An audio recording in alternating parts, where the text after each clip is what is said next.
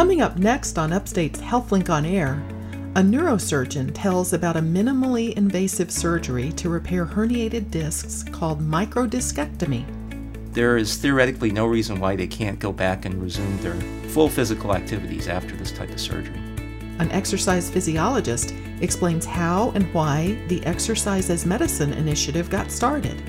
The initial purpose was to really spread the news of the scientific benefits of regular activity.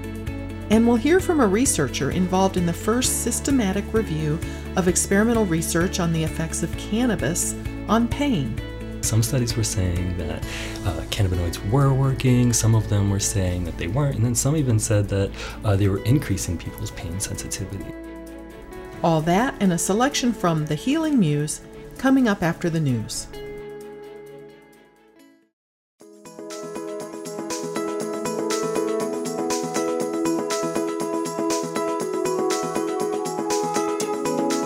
Is Upstate Medical University's HealthLink on Air, your chance to explore health, science, and medicine with the experts from Central New York's only academic medical center.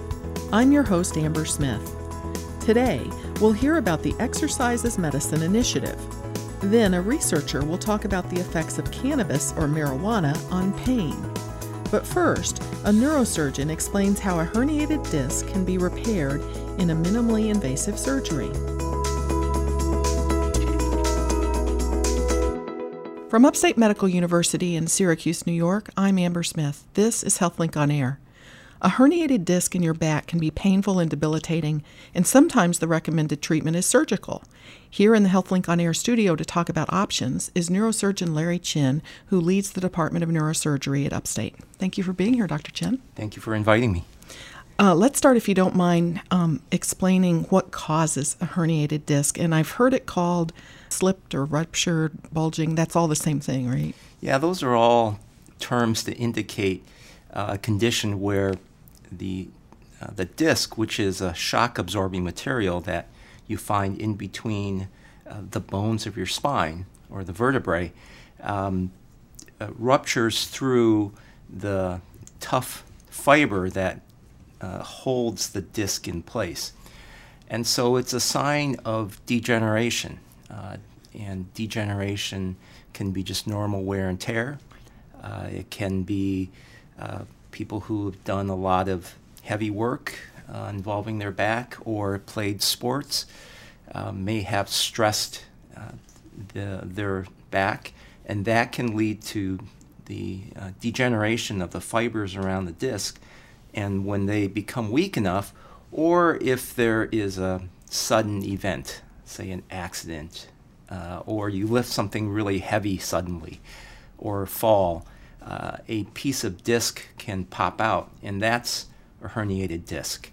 So it can be from an injury or just from normal wear and tear sort yeah, it can be normal wear and tear. And it doesn't always have to be a piece of disc that herniates out. It might be that the entire disc uh, bulges.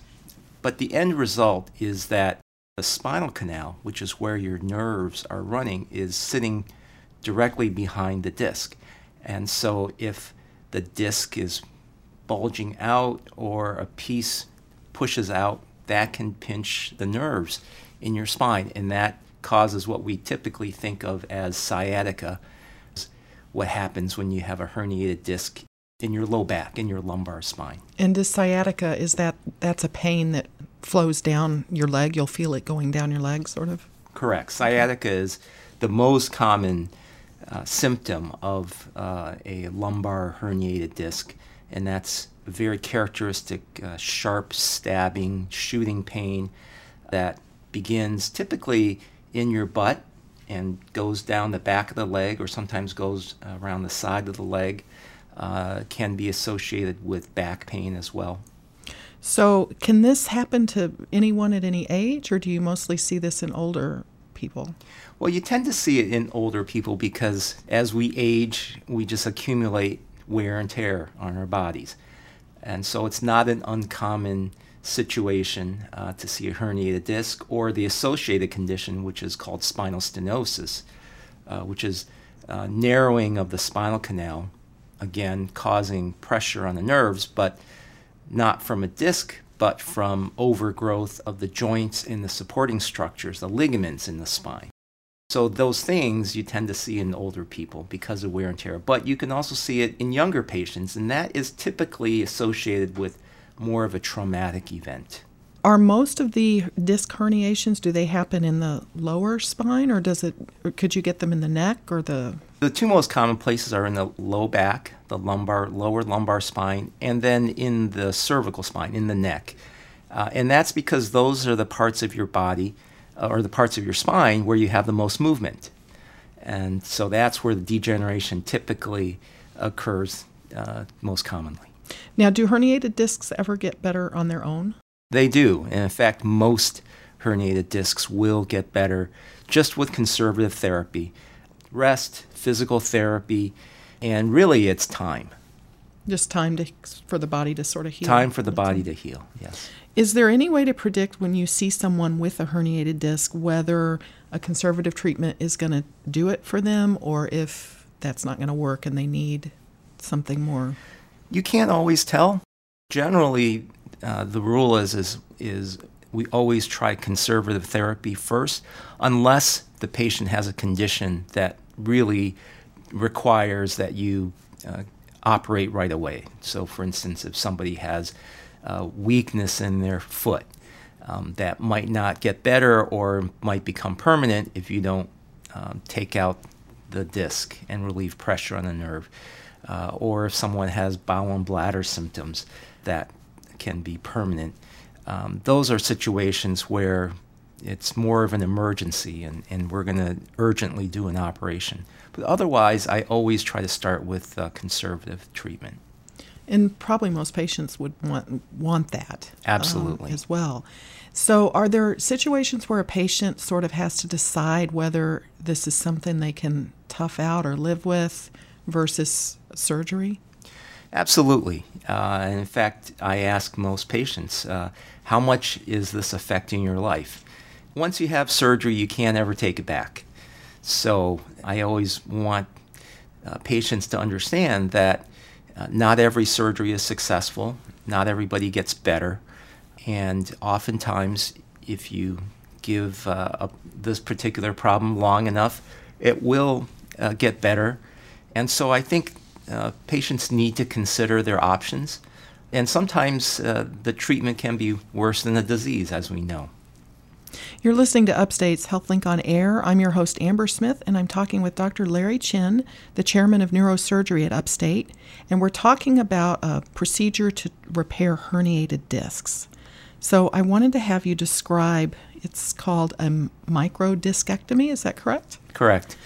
A microdiscectomy means that uh, we are approaching the spine through usually minimally invasive techniques. So we're trying to minimize uh, either the skin incision, we're trying to minimize the amount of um, muscle, the muscles around your spine that we're uh, going through, and also minimizing the amount of bone that we're removing in order to get to the nerve and to the disc. And we do this through an operating microscope, which gives us uh, uh, magnification and light down into a deep hole, and so that's why it's called a microdisc. Microdisc. So you're looking through um, like a microscope to do this? Exactly, uh, an operating microscope, and that really allows us to take out the disc, relieve pressure on the nerve, and leave the structures around the spine as intact as possible. So I was going to ask how much bone gets removed, but that's got to be dependent on the situation, on the patient, and what's happening. Right? Absolutely. Okay. Depending on the location of the disc and uh, and the size. So, how long does a surgery like this take? Uh, it can be very quick. It might take uh, only an hour uh, to do. So, a very simple microdisc, one to two hours maximum. And then, what is recovery like afterward? Well, patients uh, get up right away. So, I have the patients uh, out of bed ambulating. Uh, in many cases, patients can go home the same day, or uh, if they stay overnight, they can go home early the next morning. That sounds uh, when you're talking about it's a it's a back surgery, spine surgery, going home that same day sounds pretty amazing. Well, you know, with uh, advances in uh, in surgical technique, with advances in anesthesia, we're really able to get patients uh, mobilized and and up and back to their normal lives uh, pretty quickly. Now, this microdiscectomy, this is sort of an alternative to open surgery, right? Well, it is open surgery. We're still making an incision through the skin. We're doing it through really fairly small incisions. Uh, so I would still consider it an open operation.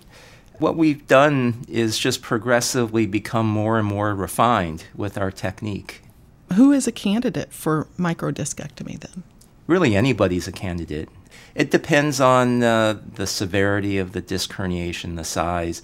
It depends on what other factors are going on with the patient. Uh, do they need something more extensive? Uh, for instance, uh, a fusion of the back that would require a more extensive opening and placing screws uh, into the back, things like that. Now, do all neurosurgeons offer a microdiscectomy? I would say most surgeons that uh, um, that are providing specialized spine care, um, if they have patients that have this particular problem, are doing a variation of this type of operation. Okay. I would say it's fairly standard now. Now, can we talk a little about potential complications? Because if things, if, if something were to go wrong, what would it likely be?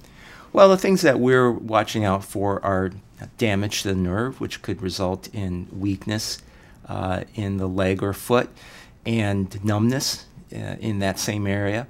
Uh, if you uh, injure the covering around the nerves, you can get leaking of spinal fluid.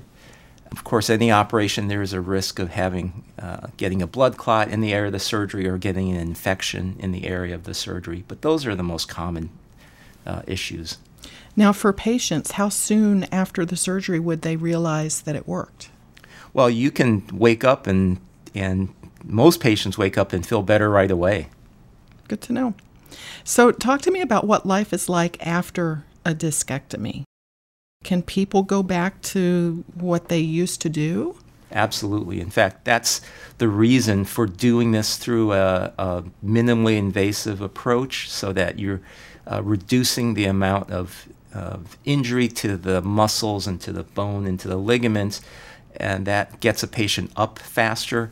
And uh, there is theoretically no reason why they can't go back and resume their full physical activities after this type of surgery.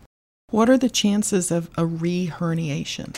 It definitely happens. Uh, you'll see it maybe 10, 15% of the time. Uh, so, whatever the condition is that led to the original disc herniation, uh, it can always cause that same disc to reherniate, or uh, you could get a herniation at another disc level in the lumbar spine. And so that's why it's very important uh, that patients that have this problem really start a, a good regimen for strengthening their back and uh, avoiding the, the things that will lead to uh, disc herniations and back problems in the future. Do uh, patients that have gone through spine surgery of any sort, does that increase um, arthritis risk for the future? Well, you could think of a herniated disc or these spine problems like stenosis as arthritis of the spine. Uh, oh. It's a degenerative condition of the of the back and oftentimes of the joints, and so in that sense, it is like it an arthritis. Is. Okay. Yes. Well, is there anything you would advise listeners to do that can help prevent um, disc herniation? Absolutely. I would say the biggest issues are number one, uh, try to stay at your ideal weight uh, so that that's less stress on the uh, on the lower back. Patients who smoke uh, oftentimes will have more accelerated degeneration of their spine. Um, and then it's mostly uh, healthy practice. So, eating well, a good diet, regular exercise.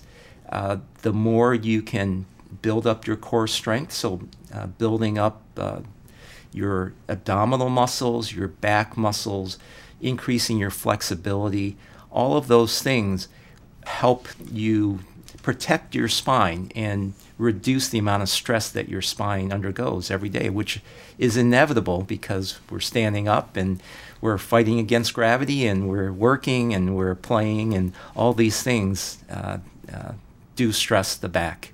Well, you talk about strengthening your core. That's probably part of, I don't, is there rehabilitation after a discectomy? Not necessarily. Oftentimes, I have patients just resume their normal activities and just pay attention to what they're doing. Uh, but physical therapy and, and there are back strengthening uh, regimens and exercises that you can teach. Uh, many physical activities uh, that you do, um, just aerobic activity, walking, uh, yoga, things like that really require a lot of core strength, and, and all of that is, is very good for your back. Well, thank you so much for this information. My guest has been Upstate's chairman of neurosurgery, Dr. Larry Chin. I'm Amber Smith for Upstate's podcast and talk show, HealthLink on Air.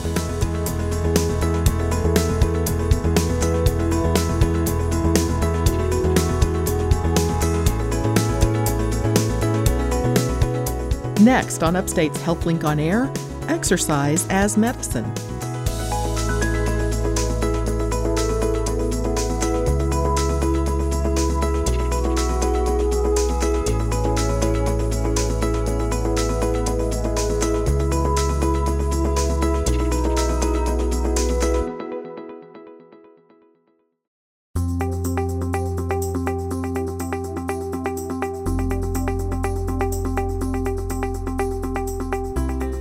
Upstate Medical University in Syracuse, New York, I'm Amber Smith. This is HealthLink on Air.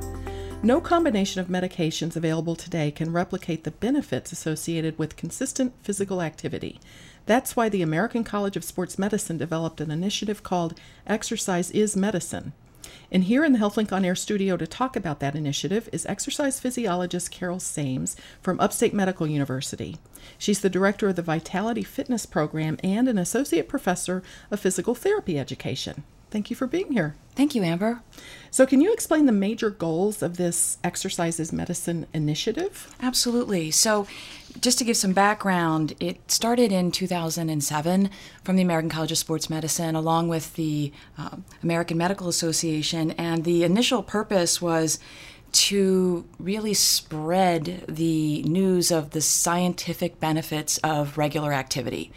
And um, so, that was the initial purpose. And there's kind of three major principles that we need to recognize that physical activity is really crucial to health and wellness, and it should be monitored as a vital sign, just like we would take heart rate or blood pressure, um, height and weight, um, along with other traditional vital signs.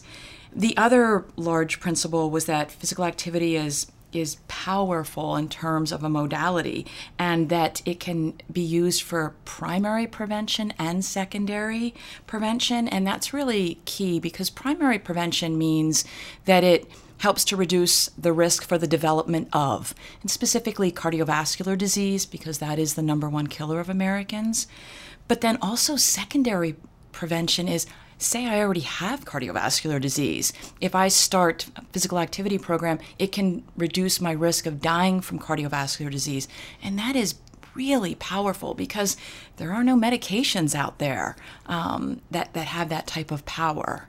So, and it seems like if there were, there would be huge headlines about it. Absolutely. Right? Well, and, and whoever would design such a pill uh, would be quite wealthy, right. and we probably would all be taking it. Um, and then the third, and I think this is also really important, is that.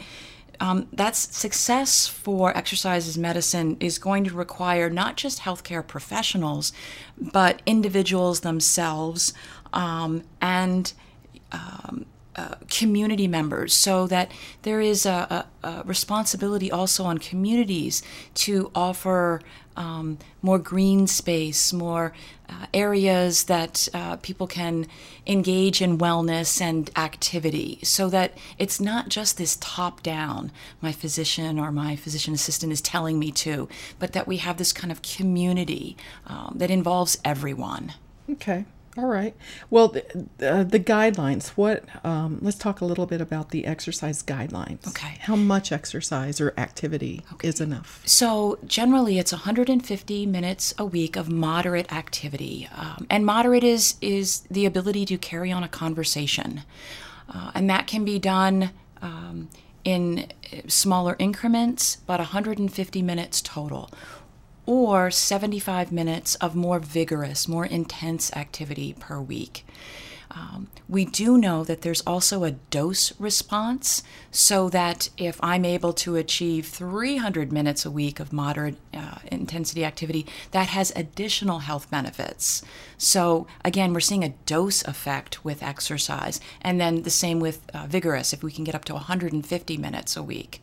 So, at least 150 and more if you can. Right. Okay. And then from a strength training perspective, two uh, sessions of strength training per week. We need muscle to be strong and to move. And so, two sessions a week. And for older adults, there should be an inclusion of balance type activities. Okay, that makes sense. And these are things um, that don't require necessarily a, a gym membership these are things you can do sort of on your own. Absolutely correct. You can do body weight activity that is strength training. I can walk. Um, you know, granted, sometimes it's challenging in weather to walk outside. I can walk around my house or my apartment. Um, if I'm able, I can do stairs if I have them. So, um, you know, a little creativity can go a very long way. And what about for people with um, a chronic illness or a disability? Um, is this all does does this apply to them as well? Absolutely, and certainly within any limitations they would have. But movement in activity is for everyone because the way we were put together with our bodies, we need to move. So the guidelines are the same. Um, what has been also happening is we know that there's been an increase in sedentary behaviors um, in the US. And um, so, independent of physical activity, sedentary behavior is a risk factor for cardiovascular disease, diabetes, um, obesity, certain types of cancer. And so we kind of have a two prong approach A, to get people moving and not sitting. Um, okay. So it's really important, uh, even to just get up for a few minutes every half an hour. That activity counts. So sedentary lifestyle sort of is that the traditional couch potato where you really just don't do much more than watch TV or screen time kinds of things. Or I come to work and I sit in front of a computer right. for eight hours. So, you know, I get up, I do my 30 minute walk or whatever activity, and then I go to work and I sit. Um, and so the guidelines are really strong, trying to get people to get up for just a minute or two every hour, if that's possible, to not sit for prolonged periods of time, because there is some preliminary research that suggests that that negates that walk that I did in the morning. Do you know how many uh, or what percent of the population is following this? It depends on the research study, but somewhere between 25 to 41% of the adult population are achieving the guidelines. And if I have a disability, that number drops. So, again, depending on the population looked at, you can see anywhere from 10 to 26%. Um, and the, the thing that's sad is individuals that are already experiencing disability, maybe functional limitations, in some ways they need to be more active because they're on that precipice of um, uh, possibly getting to the point where they really cannot walk independently. And and once that occurs once you know we see individuals that are already in a wheelchair it is very difficult um, you know to kind of get them up and moving again. So I would uh, propose that individuals that are already experiencing disability, it's even more important to be active. This is Upstate's HealthLink on Air. I'm your host, Amber Smith, and I'm talking with exercise physiologist Carol Sames from Upstate Medical University uh, about how exercise is medicine. So, what are some of the, the suggestions that you've come across for implanting this exercise is medicine philosophy into the healthcare system? So, one, we have to educate healthcare providers. Okay. and there is a lot of information on the Exercise is Medicine website for healthcare providers to, to be seen as like the gateway, um, to be seen as, as an expert. Whereas if, if I'm working with individuals and I, and I start to pr- provide exercise or activity education to say, listen, you know, what are you doing? Are you aware of the benefits of, of being active? And I think it's important for people to realize it's not just one or two benefits that you get with physical activity. You know, there's there's a hundred at least benefits that have pretty strong scientific basis. And so I may go into my physician saying I want to lose weight, but I also get all these other benefits along with that if I am uh, engaged in regular activity. And so for healthcare providers to really be leading the charge, um, it may be difficult, you know, in a single physician visit, but physical therapists, for instance, who may see uh, patients over a long period of time, um, they, they're seeing individuals two three times a week sure. they they are gatekeepers there to continue to support and provide um, you know an example and also uh, a program for individuals exercise professionals also um, you know, respiratory therapists, anybody who has contact with individuals. And then also we need community leaders um, from the, the standpoint of trying to, to build communities that have these options, to have areas, so malls that are open early for individuals for to go to and okay. walk. Absolutely, especially here in central New York. Sure. Does it get to the point where um, you suggest to a physician that they write a prescription? They actually take out and write a prescription for activity? Absolutely. Um, following the guidelines and also maybe a referral to an exercise specialist or a physical therapist if, you know, there's a concern that the person might need a little bit more initial guidance in, in kind of setting up a, a program. But that's what it's called, an exercise prescription. And it has to be individualized based on that person with the ultimate goal of achieving the guidelines. Um, and that goal may take six months, it may take a year, but that is you know the goal is to achieve the guidelines. Well i think i read where this effort is not just national but international. Um, are you aware of any countries where like this is working really well where the community has you know become more um, accepting of activity and set up programs for? Yes, so Sweden and Denmark um, have done a really good job. Now, uh, they also had uh, before this initiative started, they did have better um, recreational facilities and more of a wellness um, perspective in healthcare, but they have really embraced um, the exercise is medicine concept, and it's working really well in their countries. So, a good model. Okay. Yes.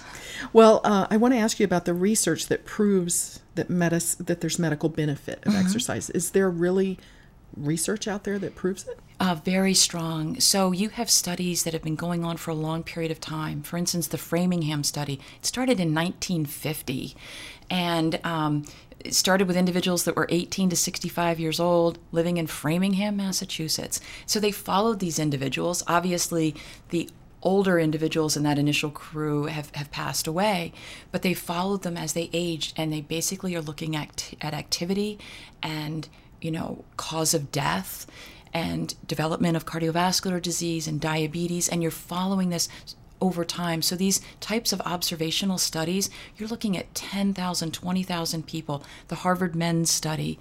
There are all types of these longitudinal studies following people over a long period of time and seeing, you know, what what is developing over time and what is cause of death. And so the research is very strong. Cardiovascular disease, diabetes, um, metabolic syndrome, hypertension, um, that is very, very strong. And now we initially just saw breast and colon cancer, but now there's other um, cancers that have come out. One of the latest um, updates is uh, cognition and Alzheimer's disease, dementia, um, that exercise, physical activity can be protective in the development of um, cognitive wow. deficits. So, wow.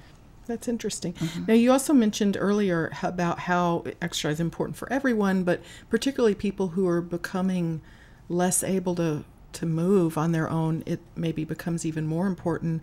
Can it be the difference between someone being able to live independently and and not? Oh, absolutely. Because if you just think about the activities of daily living, you, you need a certain amount of strength um, to be able to uh, accomplish those. And, you know, if you're living in an older home in the city of Syracuse, chances are you have stairs.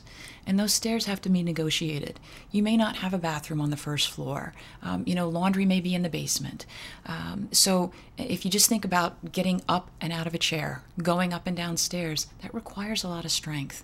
And so absolutely being as functional as possible impacts my ability to be mobile and impacts my ability to live safely independently. So the use it or lose it sort of thing. Uh, certainly with muscles, that's the way it works. Well, in the little bit of time we have left, can you tell us what you've seen in the Vitality Fitness program? Because um, you work with people who maybe are deconditioned or frail, and how do you go about convincing them of the importance of building muscle strength and you know, getting to the 150 minutes. Right. Well, certainly by the time they come to us, they've all most likely already have decided they want to be active because they're already coming to us. Mm-hmm. But um, what we do is we test them when they start, and then every six months we test again so that they can start to see these little wins. You know, if you talk about maintaining adherence to a new program, you want to see improvement. And so we have their exercise logs. And so if in three months they're like, I don't know if I'm doing any better, we go back and say, well, when you started, you were walking for four minutes at this speed on the treadmill. And then they look and say, wow, I'm at 15 minutes. I've noticed in the spring I can do gardening. I can do things that I really couldn't do before. Going up the stairs is easier. Getting out of a chair is easier. I really feel better. And because it's physiology, you know, after eight weeks, if you're consistent with regular activity, you're going to notice changes. You're going to notice less fatigue. You're going to notice you know more endurance. You're going to notice strength because it's physiology. It's it's not some fad you're trying to be sold. It's the body and that's the way the body works. And that's got to be very motivating. Absolutely. To keep, to keep at it. And so once you start to see those benefits, you want to continue. Wonderful. Well, thank you so much for talking about this with me. I appreciate it. My guest has been Dr. Carol Sames from Upstate Medical University's Vitality Fitness Program and the Physical Therapy Education Program. I'm Amber Smith for Upstate's podcast and talk show, HealthLink on Air.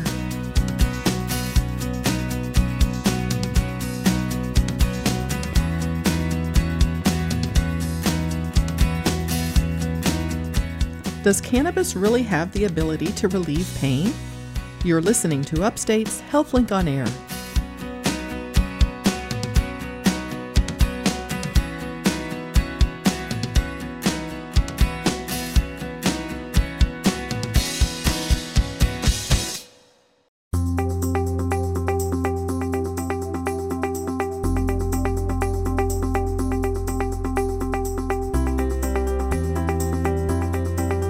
From Upstate Medical University in Syracuse, New York, I'm Amber Smith. This is HealthLink on Air. Cannabinoid drugs may have the ability to relieve pain, or it may be that they increase a person's pain threshold or reduce the sensation of pain. The first systematic review of experimental research on the effects of cannabis on pain was done at Syracuse University, which is one of Upstate Medical University's neighbors. And here with me in the HealthLink on Air studio to discuss his study is Martin De Vita. He's a doctoral candidate in the clinical psychology department at SU. Welcome and thank you for being here. Thanks for having me. Well, I used the, the word cannabinoid and cannabis, and I wanted to start with having you explain what those are. Yeah, sure.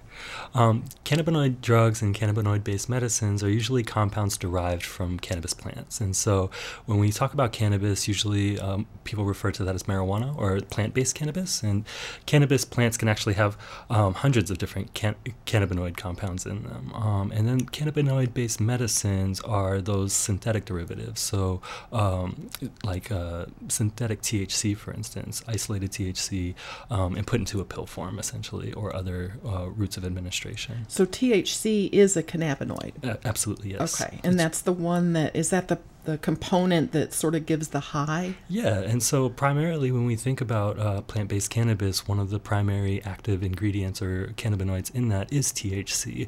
Um, so uh, by volume, it's usually the most prevalent. Now, uh, more recently, people have started developing strains with less THC and higher amounts of other cannabinoids like CBD or cannabidiol, CBD. I've seen that uh, in ads all Everywhere. over the place lately. Yeah, yeah, yeah, So that's another cannabinoid. Yeah, too. that's another cannabinoid. Um, you know that they uh, look very similar when you look at them, um, but they just have little changes between them, or little distinctive characteristics. Um, but CBD has definitely caught the attention of a lot of people as a non-psychoactive um, cannabinoid compound, whereas THC does produce those psychoactive effects or that feeling of being high. Okay, all right. Now the laws about um, marijuana use and cannabinoid products are evolving. Um, there's some states that that have legalized recreational use and some have legalized medical use.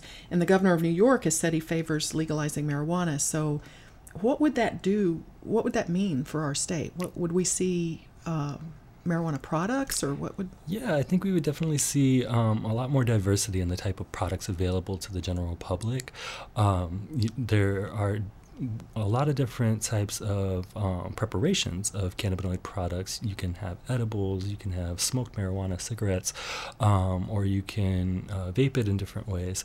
And so uh, it's it's immensely diverse. But I think we'll definitely see that. Um, we'll also see probably a lot more recreational use just across the public, being that it's more available. Uh, we'll probably also see a lot more regulation of those products. Mm-hmm. So um, one concern that uh, a lot of us have as clinical researchers is people who are using marijuana or cannabis recreationally might not know exactly what's in those cannabis drugs that they're using. It might not even be cannabis. They might uh, think that they're using pure uh, cannabis plants, but that might actually have synthetic cannabinoids in it. So there's always that risk of um, not knowing uh, what's in cannabis that you buy off the street uh, if it's not regulated very well. So um, you mentioned other products. These are these would be products that aren't smoked necessarily. Yeah. So there might be more of a, a variety of things. Absolutely. Um, you know, uh, THC can be put into lots of different things. Um, uh, the people who manufacture these products are very creative in the way that they that they do them. Um, and so, uh, edibles, uh, chocolate, candy, gummies. Uh, you know, it, it's endless the amount of preparations that can be made. Really, um, and there's no shortage of people trying new preparations or coming up with these new things. Well, you were involved in a study that was published in an American Medical Association journal called JAMA Psychiatry. Mm-hmm. Um, it was the first systematic review of the effects of cannabis on pain. Because mm-hmm. a lot of people turn to these products or marijuana for pain relief, right? Yeah, yeah. So, do they work? I guess that's the magic question. That right? is the magic question. And um, the experimental research that had been done up until then had been producing a lot of mixed findings, which was really interesting. Some studies were saying that uh, cannabinoids were working, some of them were saying that they weren't, and then some even said that uh, they were increasing people's pain sensitivity. So, as a clinical scientist, we're left with this question what is the answer? Um, that happens sometimes uh, in science. We have discrepant findings. One way to resolve that is by um, pulling all the research, extracting all the data, and synthesizing it with uh, statistical procedures called meta analyses. Um, and so instead of a bunch of studies with very small sample sizes, you create this conceptual large study with hundreds of participants, and you pull all that data together, and that gives you a clearer picture. Um, so what we found in that particular study was that um, the uh, while cannabinoid drugs might uh, prevent the onset of pain by uh, increasing people's pain threshold, uh, it didn't really significantly reduce uh, pain that people were already experiencing. Um, it didn't reduce the intensity of that pain. Instead, what it did for a lot of people was reduce the unpleasantness that people had, um, their pain unpleasantness, or how they rated the unpleasantness of that pain, and allowed them to tolerate more pain. Uh, so what I guess collectively what that um, suggests is that a lot of cannabinoid drugs act on um, the affective component or that emotional evaluative component of pain rather than the sensory component or the intensity of that pain. So it might not get rid of the pain, but it will make you feel better about it. But those we also found that those effects were relatively small in size. Well, it, does it does it matter what type of pain? Because there's different kinds of pain, right? Absolutely, absolutely. Um, and so that's sort of what these different measures get at. The ones we looked at were uh, pain threshold, pain tolerance, pain intensity, and pain unpleasantness, and then uh, another outcome called mechanical hyperalgesia, or that's the sensitivity to uh, mechanical type stimulus like touch, uh, pain sensitivity to actual pressure or touch on your skin. Huh. And uh, again, what we found with threshold threshold. Threshold represents um, the amount of stimulus it takes to actually feel a pain sensation. So, um, it, you know, if you press on somebody's arm, if you keep pressing slowly harder and harder and harder, it's the point at which that becomes a painful sensation. With cannabinoid drugs, it raised that a little bit. Um, but for pain that was already being experienced, uh, it didn't necessarily reduce the intensity of that pain, but that affective component, that affective type of pain, the emotional pain that people were feeling, it did reduce that. One thing that this study uh, did was it actually looked at experimental pain induced in a laboratory. And so that differs from the different clinical pain uh, conditions that are out there. One of the troubles or difficulties we as scientists have in studying chronic pain or the effects of cannabis on chronic pain is that they're so different. And there are also a lot of comorbid conditions with chronic pain, like depression and anxiety, and those can affect pain, the way we perceive pain. So experimental pain procedures mimic features of chronic pain or clinical pain conditions and allow us to um, have more precise estimates without all the noise from these other these other conditions that might co-occur with it. Interesting. Well, um, how does your study uh, speak to the effects of different types of cannabis-based drugs and medicines as they relate to pain? Yeah. So one thing that we were interested in is looking at different types of cannabinoid drugs and their effect on these indices. And what we found were uh, was that plant-based cannabis was showing the largest effect sizes. So uh, we did look at synthetic derivatives like Nabilone um, and other types of cannabinoid drugs uh, that are uh, created by pharmacists or in a lab or put into capsules. And in general, we did find that the largest effects were for plant based cannabis. Um, and so, one of the reasons we think that that might be happening is because uh, smoking or inhaling uh, cannabinoid drugs is probably a faster route and um, it's more potent administration. Um, and there are probably more psychoactive effects with um, plant based cannabinoids. So, um, anytime, uh, given that pain is a very uh, people think about it as this biomedical phenomenon, but it's very psychological in a lot of ways. And so, if you are using a substance that alters your mindset or your mind state, um, chances are it's probably going to affect your experience or how you experience pain as well. So, you throw in psychoactive effects, and it's it, you start to wonder how much of that is influencing what we see in these pain outcomes.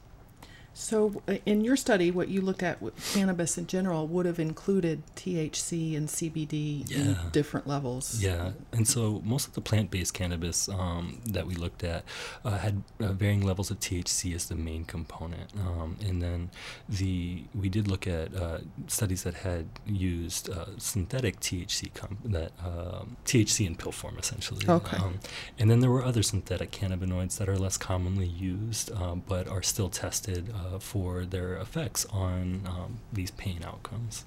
You're listening to Upstate's HealthLink on Air. I'm your host, Amber Smith, and I'm talking with Martin De Vita, a doctoral candidate in the clinical psychology department at Syracuse University. And we're talking about his study on um, cannabis and its effects on pain. Um, so, the findings, what you've looked at in your study, how can they be of use to, well, healthcare providers and also just regular people? Yeah, so um, I think clinic or both clinicians and patients alike, and anybody interested in using cannabinoid uh, compounds or drugs or medicines to alleviate pain should be informed about what the evidence says about how e- uh, efficacious these drugs are, um, and before they make a decision about uh, you know potentially using any medication. That's hol- that holds true for anything really. Sure. Um, and so, uh, you know, our findings suggest that cannabinoids might not be a magic bullet for uh, these painful conditions or pain in general. It might not, you know, completely eliminate the pain. It might um, it might help relieve some of the stress related to pain that you experience or the negative emotions that uh, you experience. But uh, that should be something to consider when um, calibrating your expectations for what this treatment can and cannot do. Um, When you talk about um, relieving the stress related to pain, That sounds like anxiety. Would it help yeah, for anxiety? That's certainly one of we we talk um, uh, in our field about pain related anxiety, for instance, uh, anxiety related to the potential for pain or the pain you already have. Um, anxiety is certainly one thing that you can experience when you experience pain. Uh, sadness is another one. Pain is inherently unpleasant, so um, you know if if you can relieve some of that, then certainly there's utility in that. Um, the question is, uh, what are the pros and cons of any intervention that's designed to help with that? I don't know if you know the answer to this, but uh, uh is there potential for addiction with the CBD or THC containing products? Yeah, so um, I think that uh, you know cannabis cannabis related drugs um, the ones that we typically think of um, plant-based cannabis that is used uh, more commonly recreationally um, it certainly has an addictive potential in some people. Um, is it as addictive as some of these other drugs like uh, opioids or um, not necessarily. It doesn't have the same abuse liability that those mm-hmm. drugs have. Um, but that doesn't mean that there isn't uh, the, an abuse liability for those uh, cannabinoids with psychoactive compounds in them, like THC. Um, especially, uh, there might be concerns about people using them to cope with certain uh, illnesses and uh, using that as a form of avoidance potentially instead of um, seeking out something that might actually help that, like physical fitness or nutrition. Same thing with, you know, uh, that you would see the same type of addictive mechanisms that play a role in like alcohol. You know, a lot of people oh, use alcohol sure. to treat their pain or cope with their pain. And um, it, it might be effective in some regards. Um, there might be analge- there are analgesic properties in alcohol. Is it always the best to use that, or is it a magic bullet for that? Probably not. But um, CBD, the cannabidiol that everybody's hearing about now, um, actually has a, from the research that's out now, has a decent safety profile in and of itself. Um, so that's for pure cannabidiol or CBD. Uh, the World Health Organization considers its safety profile to be relatively good. Um, that being said, that doesn't mean that all the CBD products that are blowing up on shelves right now are uh, actually CBD, even. So, um, recent uh, studies that have looked at um, CBD products available online, for instance, have found that not all of them have um, are reporting the accurate amount of CBD they even have in them. So um, again, it's not a very well regulated market for cannabidiol right now. So there's always that concern of is this actually the substance that I'm taking, and is it mixed with something else? Um, if you're taking CBD with THC, then the, obviously the safety profile for CBD alone would be different, different. for that. Sure. Well, what new questions arose from your study? Did you come across anything that you would like to look for answers for in the future? Definitely. So, um, one of the primary uh, questions that we have after doing this was we had this observation that all of the available research was on cannabinoids that have psychoactive properties um, in the available research. None had been done on things like pure CBD, for instance, uh, which does not have those psychoactive properties. And as I mentioned before, given that pain is such a psychological experience, um, anytime you have psychoactive properties in something, it's going to change your experience of how you perceive pain or how much it bothers you. Uh, so one thing that we're interested in is looking at things like cannabidiol, uh, a cannabinoid compound that looks very similar molecularly uh, to THC, but doesn't have those psychoactive effects on these pain outcomes. Um, and you know, there's a laundry list of things that we need to get to as researchers, but that's that's at the top of my list. Um, also looking at psychological outcomes that would be relevant, like expectancies. Um, we know that if you expect something to relieve your pain, um, there might be a little bit of a placebo effect that occurs um, in either addition to the actual pharmacological effect or um, in the absence of that. So, you know, by telling somebody this substance is going to relieve your pain, if they believe that, they might actually report better uh, improvements in pain. Yeah. So, well, this is an exciting field. Yeah. Thank you so much for telling us about it. Thank you. My guest has been Martin De Vita, a doctoral candidate in the clinical psychology department at Syracuse University. I'm Amber Smith for Upstate's podcast and talk show, HealthLink on Air.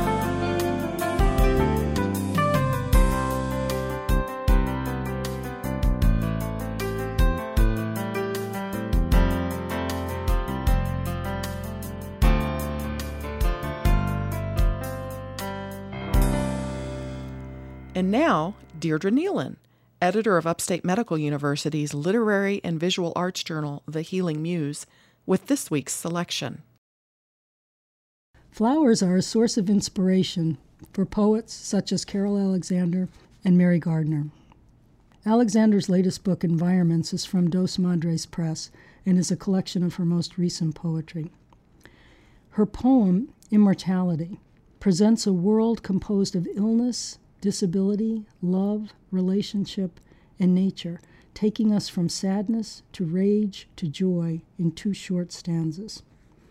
Immortality.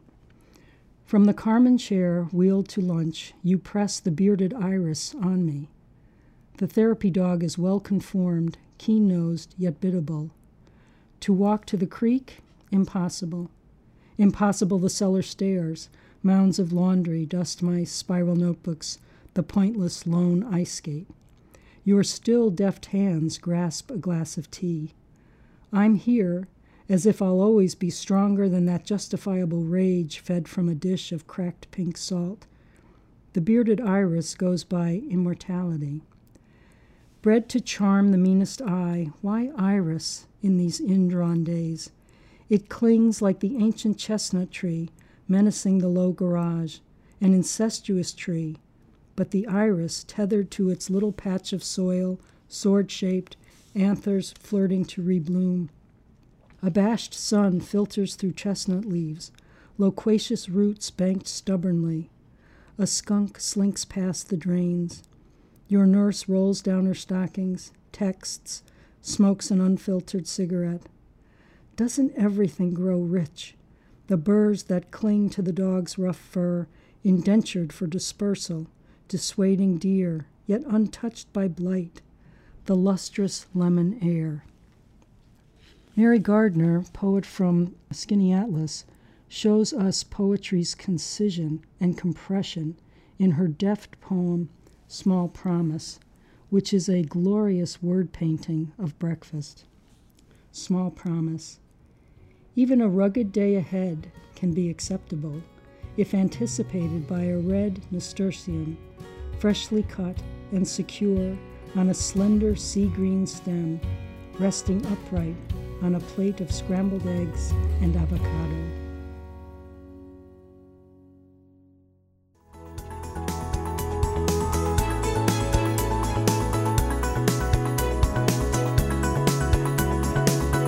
This has been Upstate's HealthLink on Air, brought to you each week by Upstate Medical University in Syracuse, New York. Next week on HealthLink on Air, what you need to know about atrial fibrillation. If you missed any of today's show, listen on demand on our website at healthlinkonair.org or find a podcast in iTunes and other podcast sources by searching for one word, HealthLink. I'm Amber Smith, thanking you for listening.